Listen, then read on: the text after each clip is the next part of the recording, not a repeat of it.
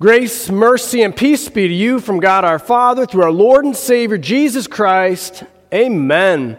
Well, again, what a great joy it is to be here. What a, a wonderful uh, day it is outside. What great beauty and joy. What warmth there is here. What beauty there is here. What friendship. What love and all of it. All of it because of the love of our God in Christ Jesus, born in Bethlehem so long ago. And I think the joy of Christmas, I mean, it's a joyful day, right? But the joy of Christmas is magnified by all the decorations. In and of itself, Christmas is a joyful thing, but then you add all these beautiful decorations, and it gets just more and more and more joyful. Uh, there's the lights and there's the candles, uh, there's the wreaths and the beautiful garland, uh, the Christmas trees and all the beautiful ornaments. Uh, there's the gifts that are beautifully wrapped under the tree, uh, not the way that I wrap them. That's newspaper and lots and lots of tape, but, but the real beautiful wrapping that, that the pros can do, right? There's all these beautiful decorations. And one of my favorite uh, Christmas decorations is the nativity scene. Uh, we had a nativity scene in our household when I was a child. I'm sure many of you also had a nativity scene in your household when you were growing up. Uh, maybe you have one in your house today. Uh, the one that we had in our household was quite simple. Uh, it was pretty small, a little wooden structure, and there were little wooden figurines that corresponded to the gospel text. Uh, there was some shepherds, there were some animals.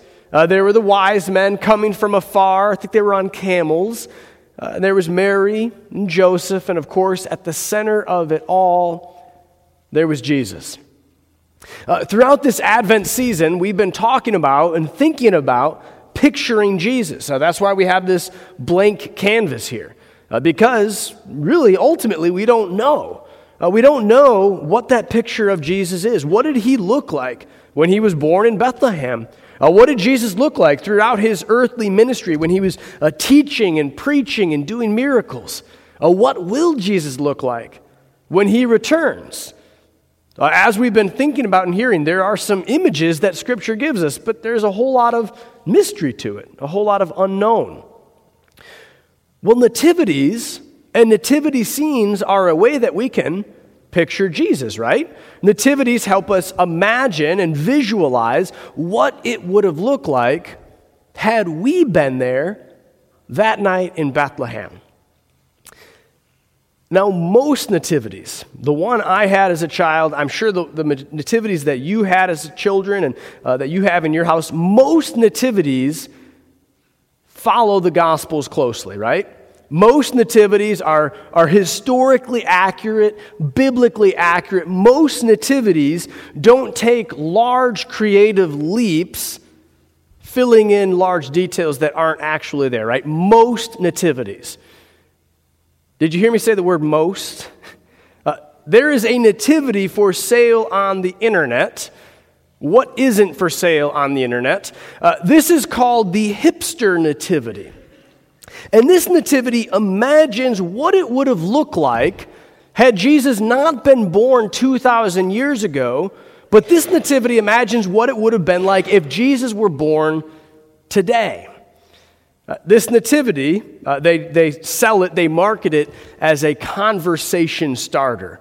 Uh, and when I show you some of the figurines, you'll realize, yeah, it's a conversation starter. It's not meant to be serious, it's not meant to be biblically accurate. All right, this nativity has some shepherds.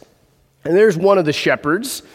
Uh, if you look closely, this shepherd, this modern shepherd, assuming that the birth of Christ happened in 2017, he is, like most modern people, glued to his tablet. Now, we don't know what this shepherd's doing, if he's watching Netflix or scrolling through Facebook. We don't really know. Uh, he's got his earbuds in. He's blissfully unaware of the world around him. Uh, behind him is a lamb wearing a knit sweater. Have you ever seen someone dress up their pet in a sweater? That's apparently what this guy's doing. Behind that, this shepherd has uh, a 100% organic cow eating gluten free feed. Uh, there's the wise men. Uh, the wise men come not on camels, but the wise men come on Segways.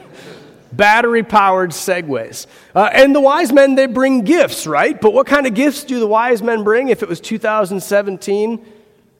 Gifts from Amazon, right? Where else does anybody buy a gift from these days? Uh, and this, this, this nativity, again, meant to be humorous and a conversation starter, uh, this nativity has the Holy Family. And what are they doing? Taking a holy selfie. Now, like I said, this is not meant to be serious. In no way do the uh, creator of this try to make it seem as if uh, they're picturing Jesus in any real way. They're not trying to follow Scripture. There's really nothing serious about any of that. But I do think there's actually something for us to gather from this. Uh, I know this is just a conversation starter. It's nothing you'd probably want in your home, maybe. Uh, but there's something serious here. Because I think that if in the fullness of time and in the wisdom of God, if God chose to have our Savior come not 2,000 years ago, but if God did have Jesus come today, and Mary and Joseph welcomed Jesus into the world, the same as it was explained in Scripture, if that had happened, you know what they would have done? They would have reached into their, fo- their pockets and pulled out their phones and taken a picture. Why? Why would Mary and Joseph take a picture of that moment? That's what we do, right? That's what we do. Uh, when something amazing, something unexpected, something surprising, something that has never happened before, when that happens to us, what do we do? We grab our phone, we take a picture, we capture the moment, and then what's the next thing that we do? We hit send, we hit share. We capture the moment and then we share that moment with the whole world. Because you see, this moment that Mary and Joseph and the shepherds had, had happened upon, this moment was no ordinary moment. This was the moment. The birth of Jesus was the moment. Uh, all of history leading up to that point had been looking forward to it waiting for it, on tiptoe with anticipation. And after this moment, after the birth of Jesus, all of history would continually look back at that moment. God taking on human flesh, entering his creation, is the epicenter of human history. Uh, we hear this in the Gospel of John. John talks about the beginning, and he's already talking about Jesus. This is John chapter 1. He's talking about the moment. In the beginning was the Word the Word was with God, the Word was God. He was in the beginning with God. All things were made through Him. Without Him was not anything made that was made. In Him was life. Life was the light of men. The light shines in the darkness, and the darkness has not overcome it. In the beginning, God was looking forward to, God was promising this moment. The Word made flesh and dwelling among us. The prophets talked about this moment. Isaiah chapter 6 The people who walked in darkness have seen a great light. Those who dwelt in a land of deep darkness, on them has light shone. For to us a child is born.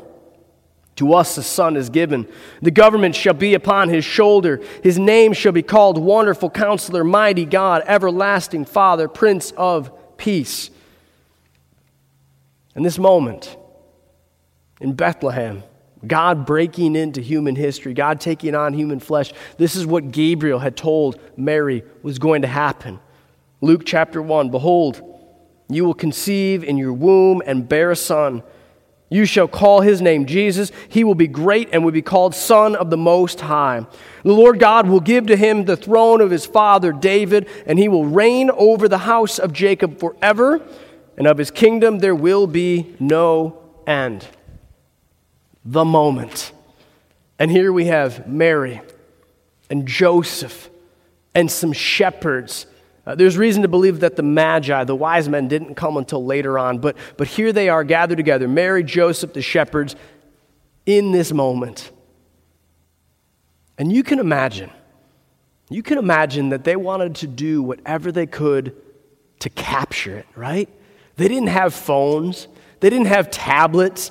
They didn't have any other way to capture it, but they just soaked in that moment uh, through their eyes and they soaked it into their hearts and their minds and their soul and their bones and every part of their being. They soaked in the moment. And they had questions, right? Everybody there that night had some revelation of God. They knew something of the gravity that was going on, but they all had questions. Joseph. Joseph had questions, right? Why is my virgin bride to be with child? What's going on here? But God also, in the midst of his questions, God revealed something to him about the gravity of that moment. An angel comes to him Joseph, son of David, do not fear to take Mary as your wife, for that which is conceived in her is from the Holy Spirit. She will bear a son, and you shall call his name Jesus, for he will save his people from their sins. Just imagine Joseph questions, confusion, uncertainty, but also realizing that God has said this child's going to save his people from their sins. Joseph soaking in that moment, capturing it. And we know, Scripture tells us that Mary does exactly this. Luke chapter 2 says that she treasured up all of these things, pondering them in her heart. And the shepherds, same thing with the shepherds. Uh, God revealed to them through the angels something of the magnitude of what was happening there in that place. Angels come to them, Fear not, for behold, I bring you good news of great joy that will be for all the people. For unto you is born this day in the city of David a Savior who is Christ the Lord. All of them gathered there.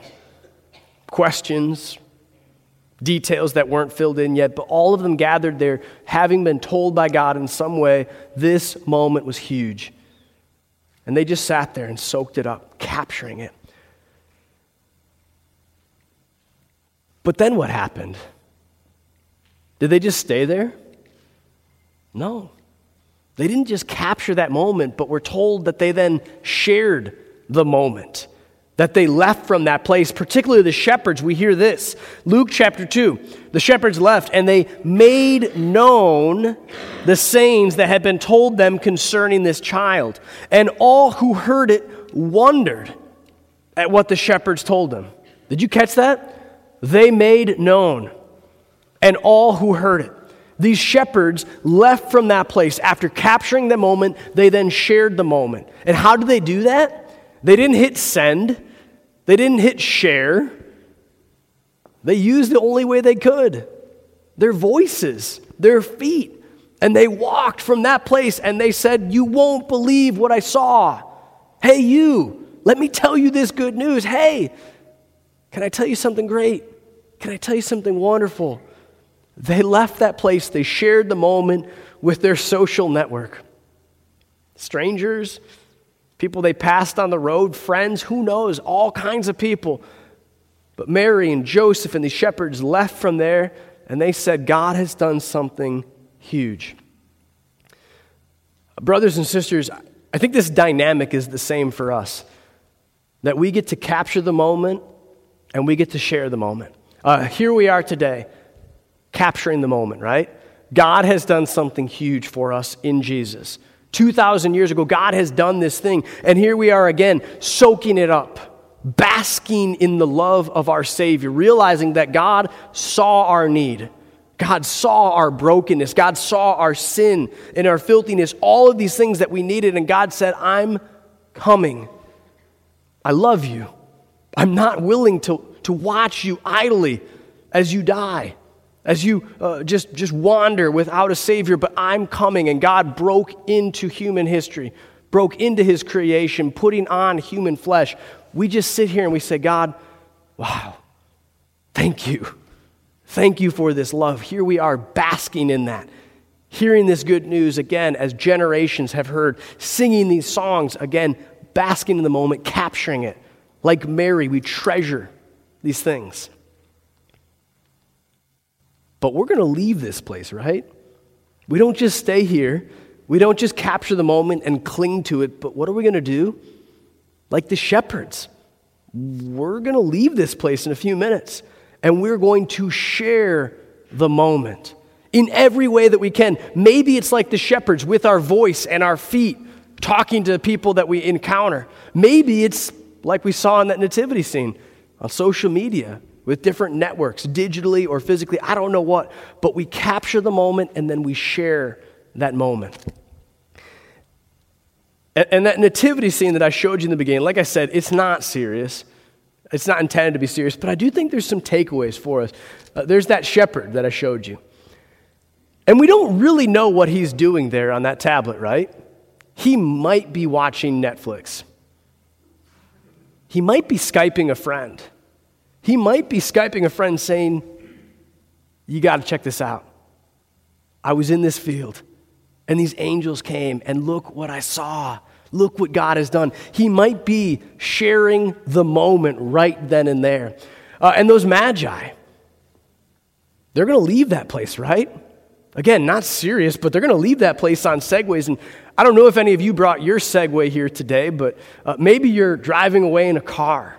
Maybe you're going somewhere far from here. And like those magi, you've captured that moment, but now you get to go from here and you get to share that moment. And like Mary and Joseph, capturing this moment, but then what are they going to do? They're going to hit share, they're going to hit send. And that's what I want to encourage you all to do. Here we are today, brothers and sisters in Christ, basking in the love of our God. But as we go away from here, we take that love with us, we share it with the world. This is most certainly true.